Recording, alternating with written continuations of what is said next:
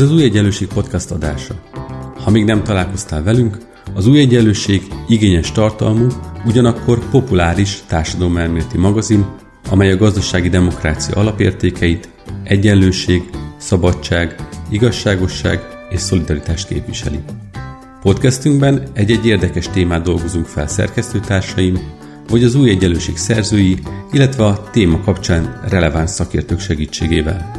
Beszélgetünk, vitatkozunk, talán úgy, ahogy te is tennéd, ha itt lennél velünk.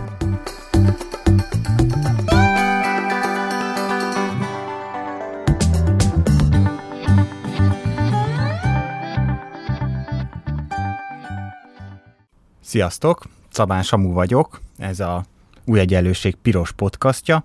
Vendégem Hegedűs Arnó. Szia Arnó!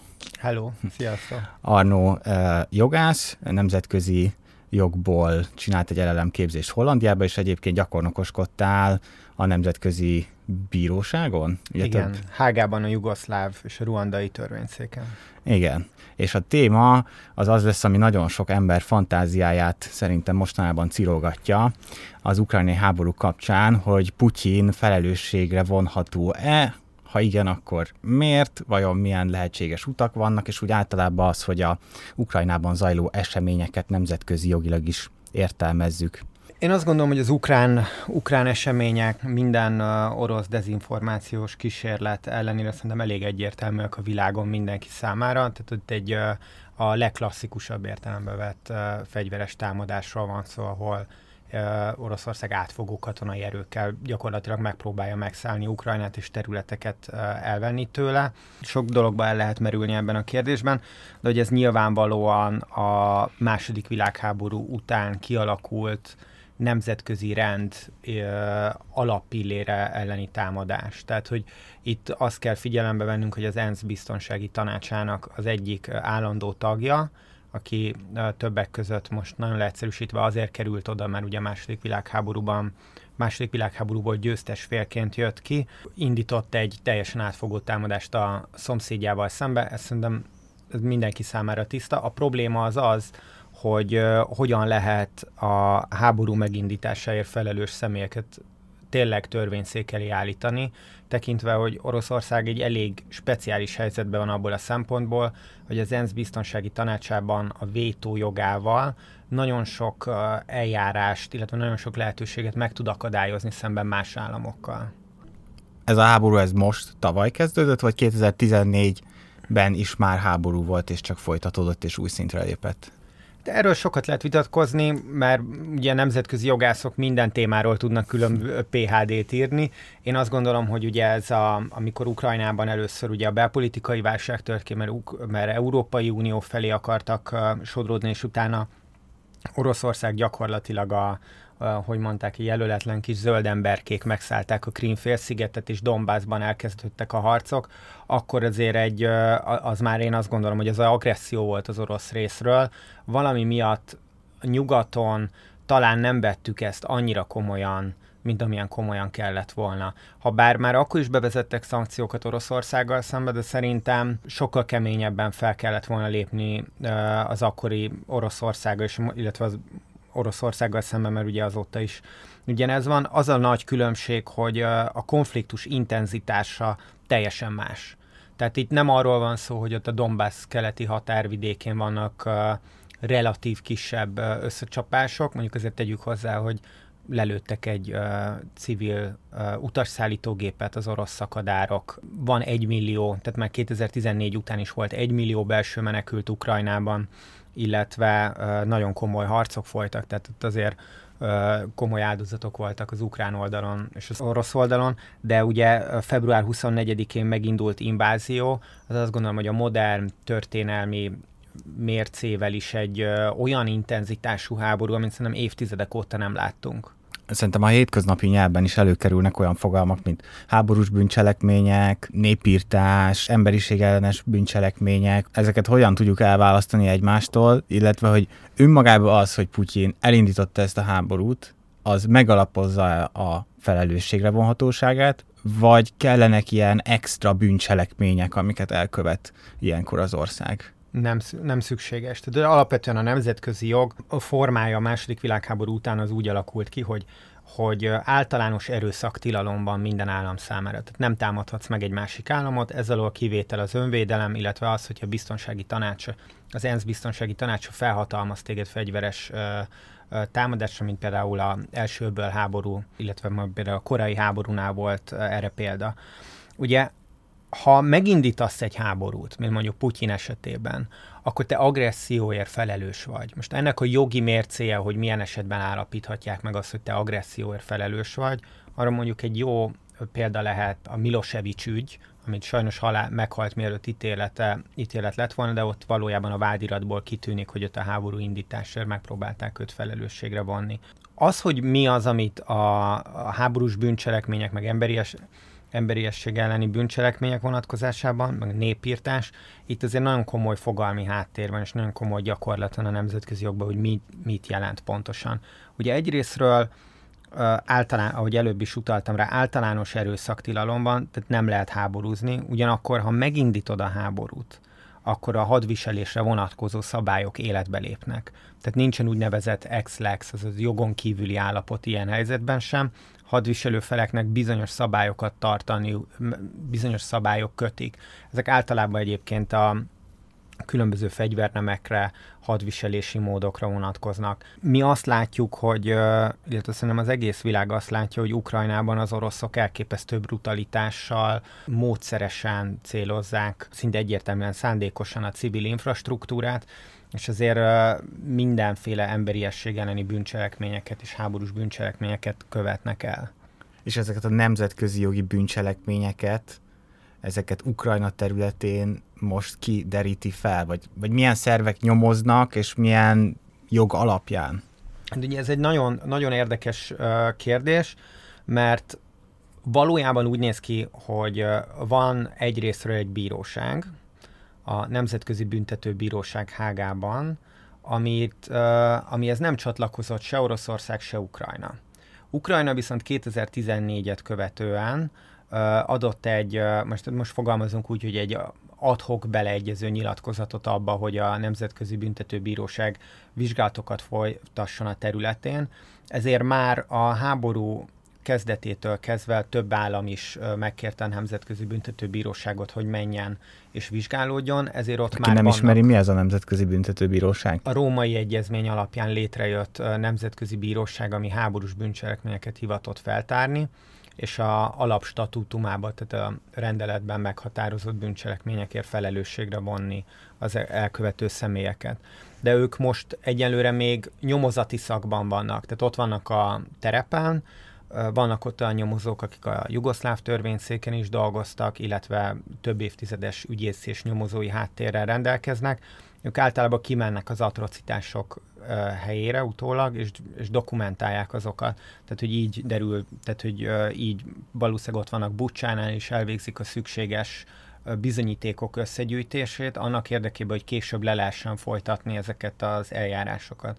Nagyon sok esetben sikerült azonosítani például az alakulatokat, meg a katonákat is, akik elkövették ezt, elkövettek különböző bűncselekményeket. Ugye a New York Timesnak van például egy nagyon jó, talán egy félórás videóriportja arról, hogy Buk Bucsában, ott gyakorlatilag napra, utcasarkokra lebontva mi történt, megszerezték a videófelvételeket, tehát ott végig lehet követni, hogy pontosan mit műveltek az orosz megszállóerők.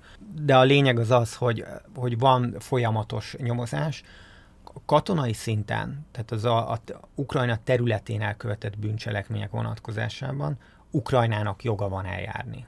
Tehát, hogy ukránok eljárhatnak, ugye erre van is példa, vannak is már olyan orosz katonák, akiket elítéltek. Itt az igazi kérdés az az, hogy mit tud tenni a nemzetközi közösség Putyin felelősségre vonásáért. Tehát ez az, ami, ez az, ami egy igazi, igazi fejtörést jelent most a nemzetközi jogászoknak. De amikor egy ilyen ukrán eljárás elindul Ukrajna területén, tehát az ukrán ügyészség nyomoz, és azt mondja, hogy XX katona részt vett háborús bűncselekményekbe, ellene indítanak egy eljárást, és mondjuk az a katona az azt mondja, hogy egyébként én parancsot tettem, és a főnökömet kéne eljárás alá vonni. Akkor mit csinál a... Tehát el, elindulhat az ukrán ügyészség így felfele, és azt mondani, hogy jó, hát végül is nem az a katona felelős, hanem a felettese, a felettesének a felettes, és akkor a láncnak a végén Putyin van. Persze, részben igaz. Most nagyjából ez úgy néz ki, hogy azért a, a tehát a vonatkozó rendelkezések alapján egy parancsnoknak felelőssége van abban a tekintetben, hogy az alatta beosztott katonák milyen cselekményeket követnek el. Ha ő ezt parancsra hagyja, vagy csak tudomásul vesz, és nem akadályozza meg, és nem vonja őket felelősségre, akkor ő felelősségre vonható. Tehát a parancsnok is hogy egészen zavarba ejtő módon a bucsai alakulatok vezetőjét ki is tüntették a, azt a, annak az alakulatnak a vezetőjét, aki, aki ott. Tehát itt úgy tűnik, hogy az oroszok azért tényleg egy felső politikai szintről szemet hunynak az egész fölött. Most ez nyilván egy másik kérdés, ez ilyen hadtörténeti kérdés, hogy akkor most ez most az orosz uh, hadviselési kultúrának a része az, hogy a hátországot megtörni oly módon, hogy a civilek elleni támadások felett szemet hunynak, és valójában így terrorizálod a lakosságot. Itt valószínűleg erről van szó. De ettől, el, tehát, hogy ettől függetlenül van egy politikai felelőssége annak a vezetőnek, akinek tényleges hatása van arra, hogy mi történik. Tehát Putyin, Lavrov, ugye az orosz külügyminiszter, Prigozsnyin, de egyébként a, szerintem a Lukasenko, mivel ugye az ő területükről is megindult az invázió, Fehér Oroszország területéről is megindult, ezért ő is felel az agresszió uh, elkövetéséért. És mi van azokkal az alakulatokkal, akik nem hivatásos katonák, hanem zsoldosok, illetve mi van azokkal, akiket kényszer toboroznak, tehát kvázi úgy kerülnek a frontra, hogy egyszerűen egy doborzó tiszt jön, és azt mondja, hogy neked most azonnal menned kell. Hát a Wagner, ugye hírhet orosz zsoldos sereg, aminek a vezetője a Prigozsnyin, ugye róluk lehet tudni már, már az ukrán háborút megelőzően lehetett tudni, hogy ők azért hát fogalmazunk úgy, hogy előszeretettel követnek el különös kegyetlenségeket, szóval őket már bevetették Afrikában, illetve más, illetve szíriai konfliktusban is, és tehát, hogy borzasztó anyagok, meg jelentések jöttek ki azokról a területekről, ahol dolgoztak, az ő felelősségük ugyanúgy megáll, mert effektív állami kontroll alatt vannak. Itt, a, itt valójában egyébként szerintem Oroszország esetében az a nagyon, ér, az a nagyon nagy probléma, hogy Putyint most ugye próbálnak a nemzetközi jogászok ezen valamilyen megoldást találni, hogy hogy lehetne Putyint magát bíróság elé állítani. Mert ugye itt a legfontosabb kérdés az az, hogy akarunk-e egy olyan világban élni, ahol a második világháború után lefektetett alapelveket egy állam felrúghatja ilyen, tehát hogy ennyire nyilvánvalóan felrúghatja. És itt, uh, itt én például azon az állásponton vagyok, hogy nem engedheti meg magának a nyugat, de egyébként nem csak a nyugat, hanem az egész világ, hogy ezt Putyin megúszza. Itt abban a pillanatban, amikor ők megindították tényleg az átfogó támadást, ez egy, tehát hogy ez egy náci agresszióhoz mérhető kérdés, és most nem szeretnék relativizálni, meg belemenni az iraki háborúba, meg feltárni, hogy akkor ott most hogy ez most jogszerű volt, vagy nem, egyébként nem, de hogy itt azért szerintem nagyságrendileg más kérdésekről van szó, mert ugye az alapjaiban megrengetheti az egész nemzetközi uh, rendszert, amiben élünk. És akkor szerinted milyen reális forgatókönyvek vannak azzal kapcsolatban, hogy Putyint felelősségre vonják a végén? Hát ugye azt szokták, ugye most úgy néz ki, hogy a Nemzetközi Büntetőbíróság, nem fog tudni eljárni, ugyanis nincsen joghatósága Oroszország fölött. Ez egy csomó technikai kérdésből ö, fakad. Többek között ugye Oroszország nem, ö, nem csatlakozott a római statútumhoz, ami a nemzetközi bíróságot ö, szabályozza, úgyhogy nincsen joghatósága. A probléma az az, hogy Ugye van, aki azzal érvel, hogy a, hogy a Nürnbergi, Nürnbergi bírósághoz hasonlóan egy adhok törvényszéket kéne létrehozni.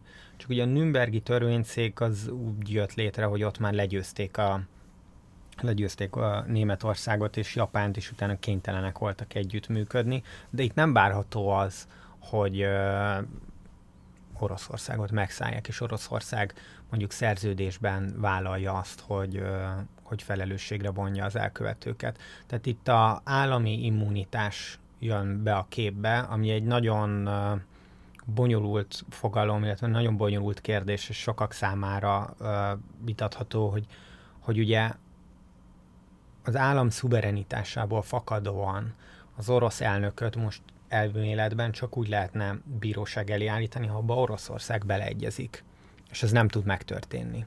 Ugye ennek több útja van, megtörténhetne az ENSZ biztonsági tanácsának a jóváhagyása alapján, és az ENSZ biztonsági tanácsa a hetedik fejezet értelmében a béke és a biztonság garantálása, illetve béke és biztonság szabatolása okán létrehozhat kötelező erejű határozatot. Ilyen határozattal hozták létre a jugoszláv törvényszéket, ami egyébként szerintem sikerrel eljárt, illetve a ruandai törvényszéket, de itt orosz vétó van. Tehát az oroszok nem fognak hozzájárulni egy olyan törvényszék létrehozására, ami az orosz agressziót vizsgálja értelemszerűen.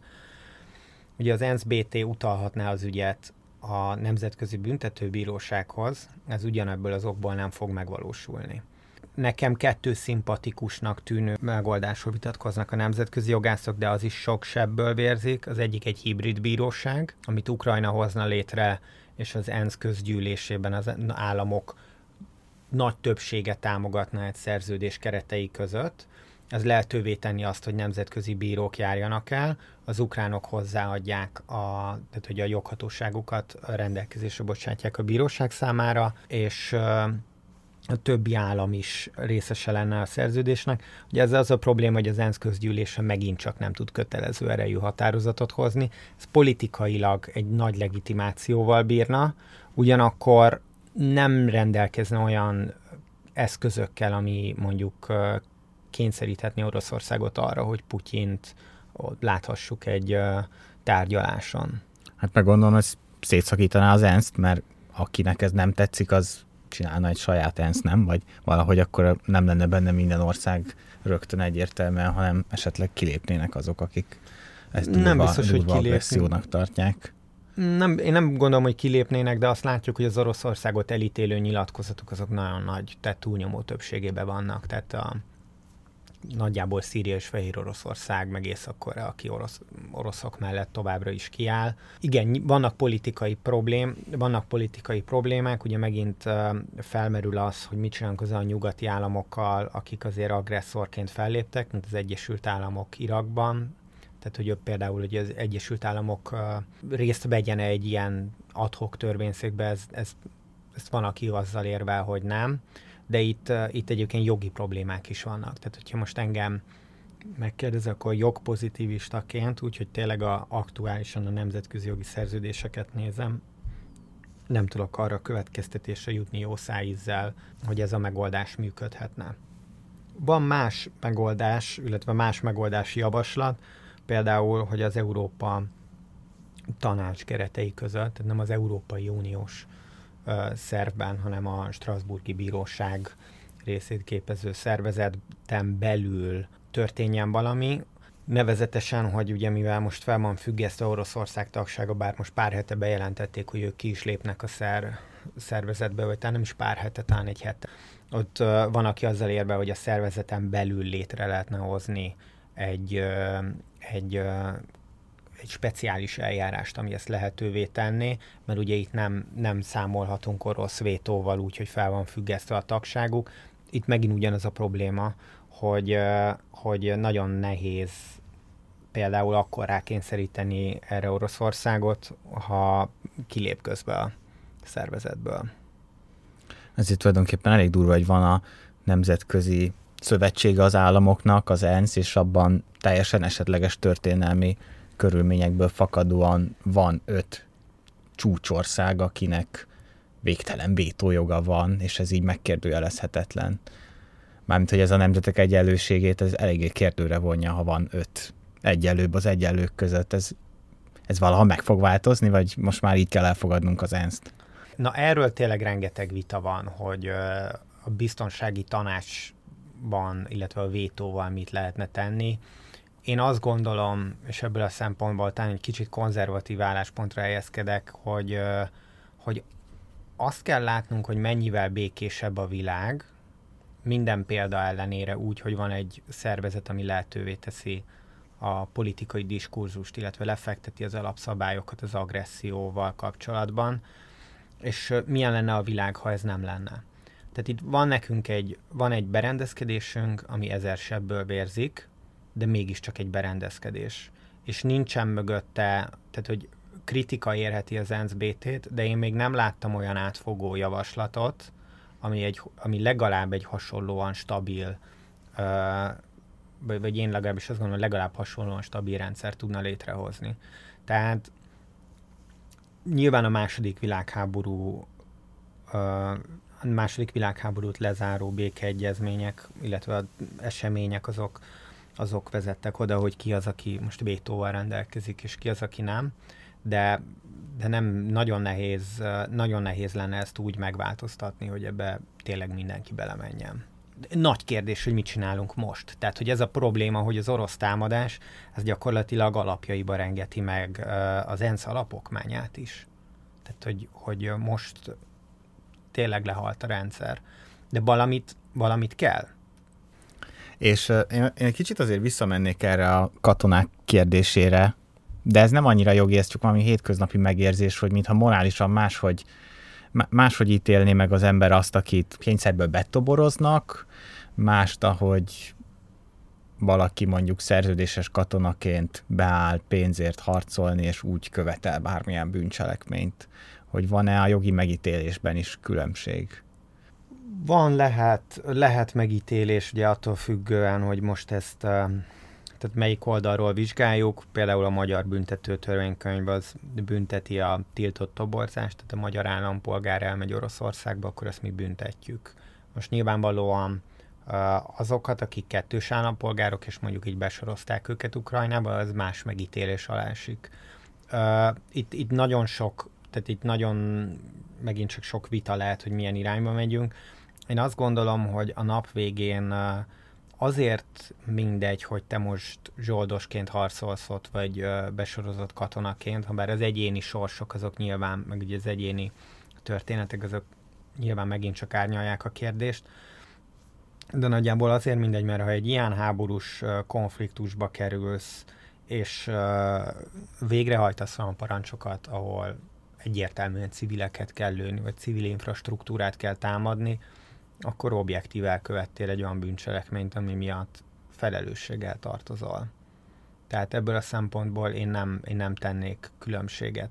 Hogy adott esetben mi történik egy olyan szituációban, ugye most a Wagnerről jönnek borzasztó hírek, hogy ugye a börtönökből toboroznak embereket, kiviszik a frontra, első hullámban küldik gyakorlatilag ott, ott Bakmutnál vannak lövészárok, harcok, úgy írják és ott első hullámba küldik az embereket, és ott több ezer elítélt halhatott meg, hogy mondjuk az ő megítélésük, vagy ott a túlélők megítélését, ezt melyik bíróság hogy, hogy mérlegel, az, az, azt nem tudom. Tehát ez az egyéni, történ- ez az egyéni, egyéni történettől is függ. Tehát én, én olvastam olyan ügyet, kint Hágában, ahol egy 19-20 éves szerb kis katonáról volt szó, aki hát parancsra több mint 200 ember kivégzésében vehetett részt.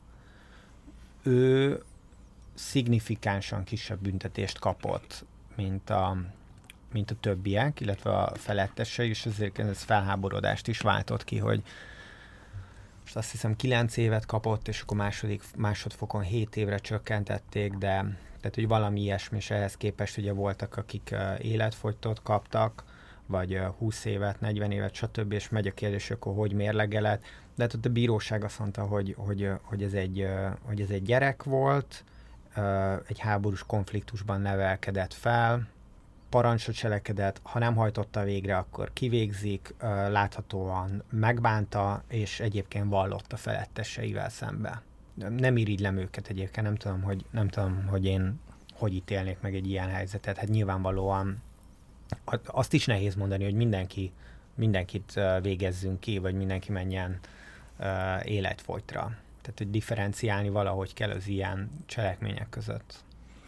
Most volt egy hír, hogy Norvégiába sikeresen átszökött egy olyan orosz állampolgár, aki azt mondja magáról, hogy ő egy Wagner zsoldos volt, aki elszökött, egyébként volt börtönbe, börtönből betoborozták, kiment a frontra, a frontról lejárt a szerződése, azt meghosszabbították, anélkül, hogy ő beleegyezett volna, és akkor végül megszökött, és Norvégiába jutott. Hogy Norvégiában a hatóságok indíthatnak ellene eljárást olyan bűncselekményekért, amiket ő elkövetett Ukrajnában. Hát ez a norvég jogot kéne ismerni, de alapvetően szerintem igen, mert ugye a tagállam, mert ugye Norvégiának, tehát a háborús bűncselekmények elkövetésért az államok univerzális joghatóságot gyakorolhatnak. Tehát itt, Nor- ha ő tényleg elkövetett olyan bűncselekményeket, mert önmagában az, hogy a harcokban részt vett, ez nem feltétlenül jelent háborús bűncselekményt. Ha sikerül azt bizonyítani, hogy ő a civil lakosság elleni támadásban részt vett, vagy a hadviselésre vonatkozó szabályokat tényleg megszegte, akkor itt szóba, szó, szó lehet felelősségre vonásról. Hogy ő mit csinált, azt nem tudjuk, azt, azt majd a bizonyítékok is, tehát hogy az is kérdés, hogy a norvégok milyen bizonyítékot tudnak összeszedni róla, az is kérdés, hogy ő mit fog, mit fog elmondani.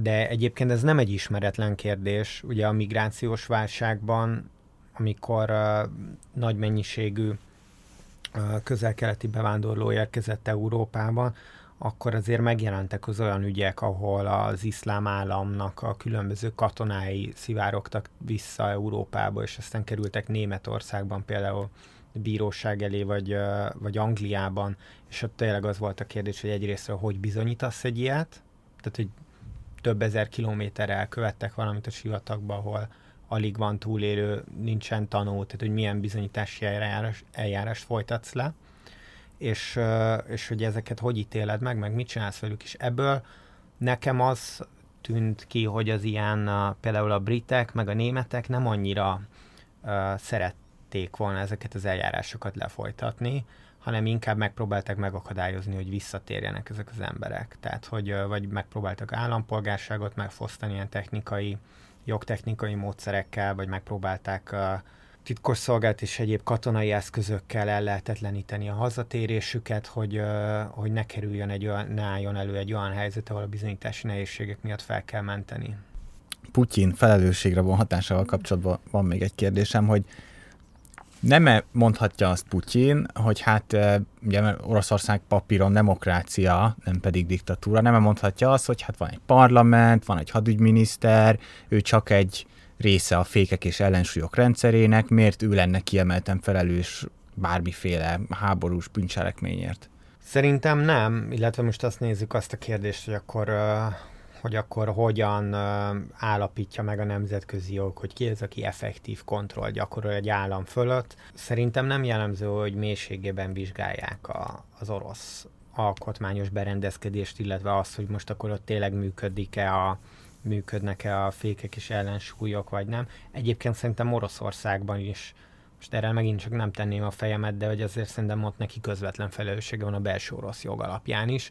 De ha, de ha nem így lenne egyébként, akkor is azért már most volt elég megnyilvánulása, ahol, ami szerintem tökéletesen bizonyítja, hogy egy személyében felelős, és ő hozta meg a döntést a beszédeiből, az egész háborút megindító beszédében ugye ő, ő egyes szám első szemében szépen levezeti, hogy mi ez a filozófia, ami alapján ő arra gondolt, hogy ezt a háborút most meg kell indítani.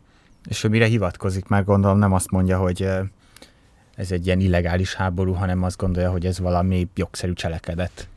Az egész egy terelés. Ugye na- nagyjából az orosz narratíva, hogy ez egy önvédelem, mert a NATO rá rámászott a nyakára Oroszországnak, és azért a területi integritásukat és a szuverenitásukat sérti, illetve ugye az általános orosz narratíva, hogy az orosz kisebbségek elleni, tehát az orosz kisebbségek védelmében ők mindig fenntartják a jogot arra, hogy beavatkozzanak és megvédjék az orosz érdekeket, meg a kis, kisebbségeiket, és ugye Donbassban valójában népírtás folyik, tehát hogy ők ezzel érvelnek ezzel szemben azért úgy tűnik, hogy uh, Ukrajnában ők, tehát ugye az orosz hadsereg követel olyanokat, uh, olyan cselekményeket, ami igazából tényleg a, az ukrán kultúra és az ukrán nép teljes uh, likvidálását uh, tűzi ki célul. Tehát nem tudom, például gyerekeket, árvákat elszállítani. Ugye vannak arról jelentések, hogy, hogy nagy, nagyságrendileg elképesztő mennyiségű ember, talán most már ilyen 900 ezer ember körül lehet azoknak a száma, akiket valamilyen módon orosz területekre telepítettek át, hogy ezért lehet, hogy, ezért lehet, hogy megállna például a népírtás is, de ezt valószínűleg akkor fogjuk tudni, hogyha harcok véget érnek, és tényleg a felszínre kerülnek az igazán, az igazán borzalmas kérdések. És hogyha Ukrajnában létrejön egy olyan bíróság, ami elítéli Putyint, akkor onnantól kezdve létrejött egy olyan helyzet, hogy az orosz elnöket nem adja ki Oroszország, viszont a nyugati vagy az Ukrajna barát országok nagy részében viszont nem utazhat el, mert ott a hatóságok automatikusan elfognák és kiadatnák ennek a törvényszéknek? Az a probléma ezzel, hogy, hogy ugye az immunitás, tehát hogy, hogy Putyin immunitást élvez. Ez nem azt jelenti, hogy, hogy nem kell felelősségre vonni a bűncselekményekért, amiket, amiket elkövet, hanem ez azt jelenti, hogy az állam szuverenitásából fakadóan egy államfőt nem vonhat felelősségre egy másik állam. Ugye ezek, ez, abból, ez abból az egyszerű elvből következik, hogy ugye a szuverén magánál magasabb hatalmat nem ismer el. Ez igaz Magyarországra és minden államra is. Tehát ha én egy szuverén vagyok, és nekem van egy vezetőm, akkor ezt a vezetőt csak az én jóváhagyásommal, tehát a szuverén jóváhagyásával lehet felelősségre vonni, és nincsen olyan út, tehát hogy ehhez, ez az, amit ugye a beszélgetés elején beszéltünk, hogy ahhoz, hogy egy hatékony felelősségre vonás megtörténjen, az egy olyan bíróságra lenne elsősorban szükség, amihez Oroszország hozzájárult. Vagy amit az ENSZ biztonsági tanácsa hozott létre, de ahhoz pedig az orosz jóváhagyás is kellene.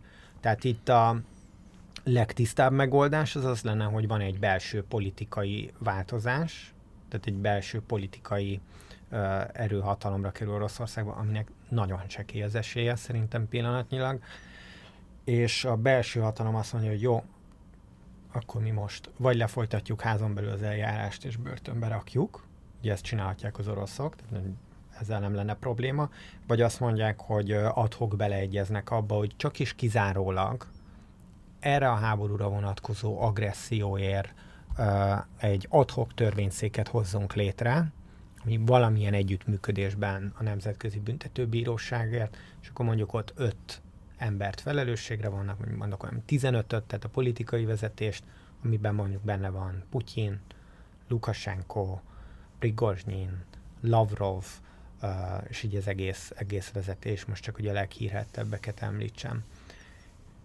Erre nem sok esély van. Ugye ezért próbálkoznak a nemzetközi jogászok ezekkel a különféle ilyen, hát sokszor kevésbé, kevésbé meggyőző megoldásokkal, néha pedig egyébként szerintem elég meggyőző megoldásokkal, alternatívákkal, mert egy dolog biztos, hogy, hogy valamilyen módon egyszerűen felelőtt, tehát hogy ezt nem úszhatja meg. Tehát, hogy nem mi sem akarunk olyan világba élni, ahol ez büntetetlen, büntetlenül megtörténhet.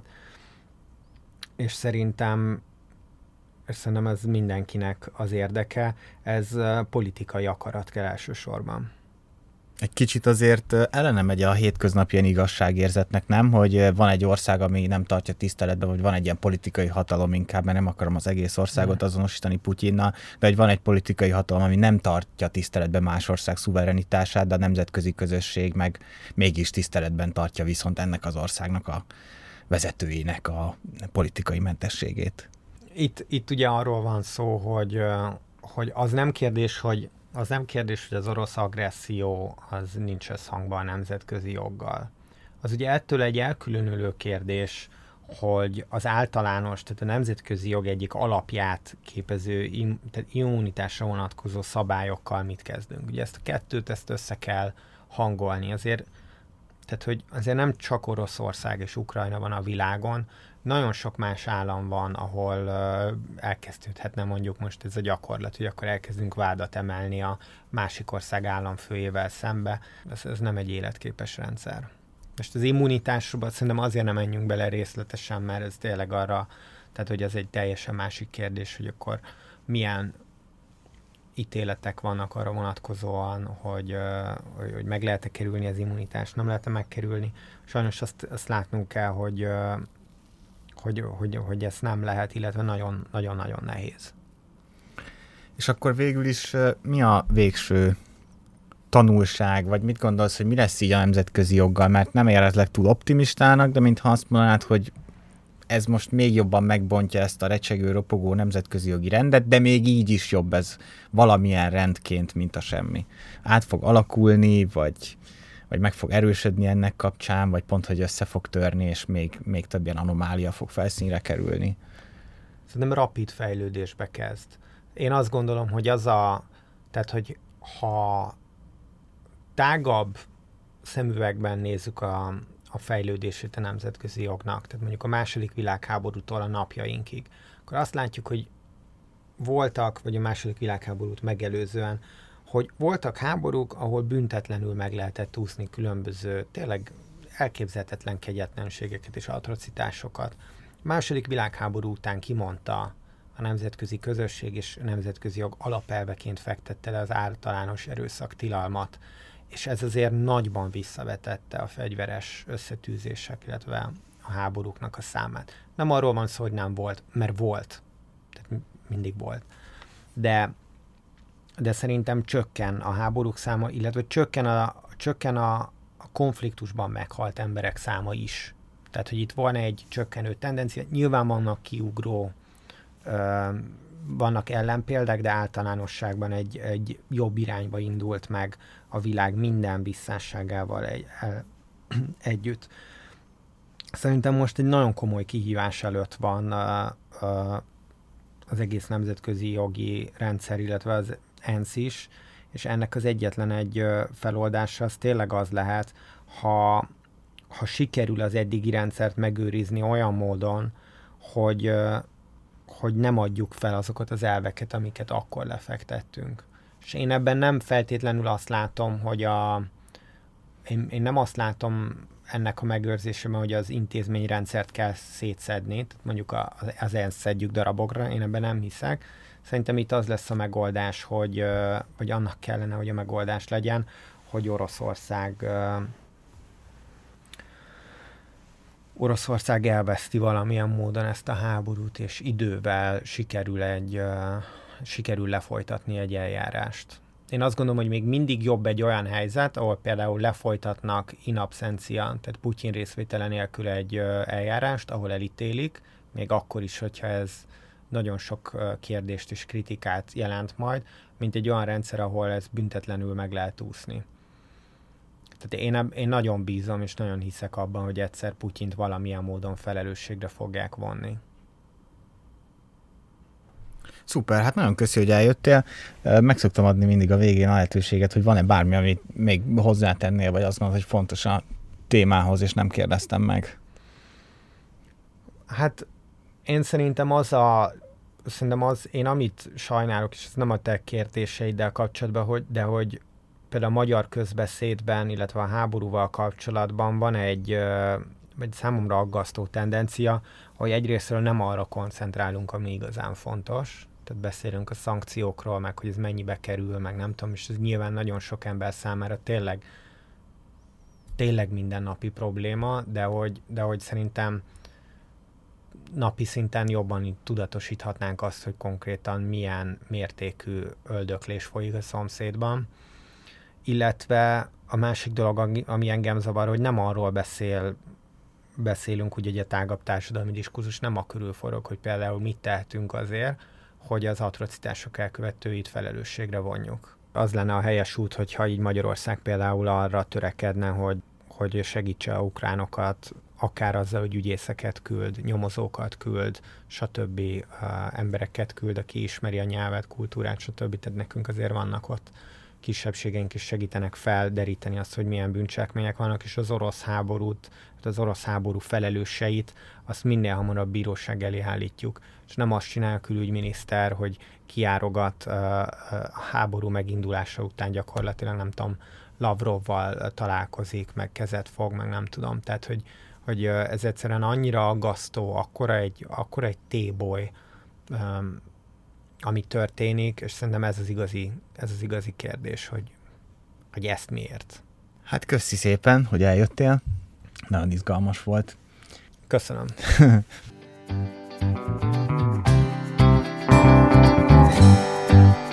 Köszönjük, hogy velünk voltál. Olvasd minket az újegyenlőség.hu oldalon, nézd meg videóinkat a YouTube csatornánkon, és kövess minket a Facebookon. És hallgass meg a következő podcastünket. Ha tetszett, akkor szólj barátaidnak, ismerősöidnek is. Terjezd a hírünket, hogy minél többen találkozhassanak velünk.